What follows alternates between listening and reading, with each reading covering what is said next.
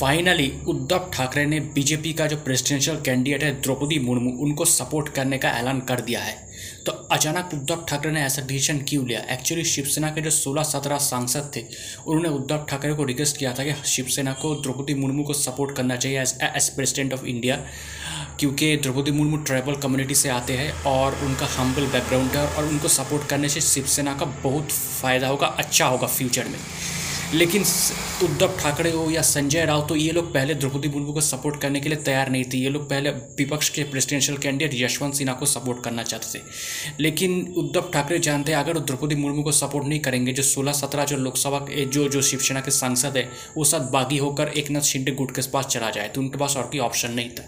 लेकिन उद्धव ठाकरे का कहना है कि हमने पहले भी कांग्रेस का प्रेसिडेंशियल कैंडिडेट प्रणब मुखर्जी, प्रतिभा पाटिल को सपोर्ट किया, इसमें कोई नई बात नहीं है। लेकिन मुझे लगता है इसके बाद बीजेपी और उद्धव ठाकरे का रिश्ते में कुछ सुधार हो सकता है। दोस्तों, मेरा नाम प्रियोव्रत गांगुली है। मैं एक राजनीतिक विश्लेषक हूँ। तो आपको मेरा पॉलिटिकल एनालिसिस कैसा लग रहा है?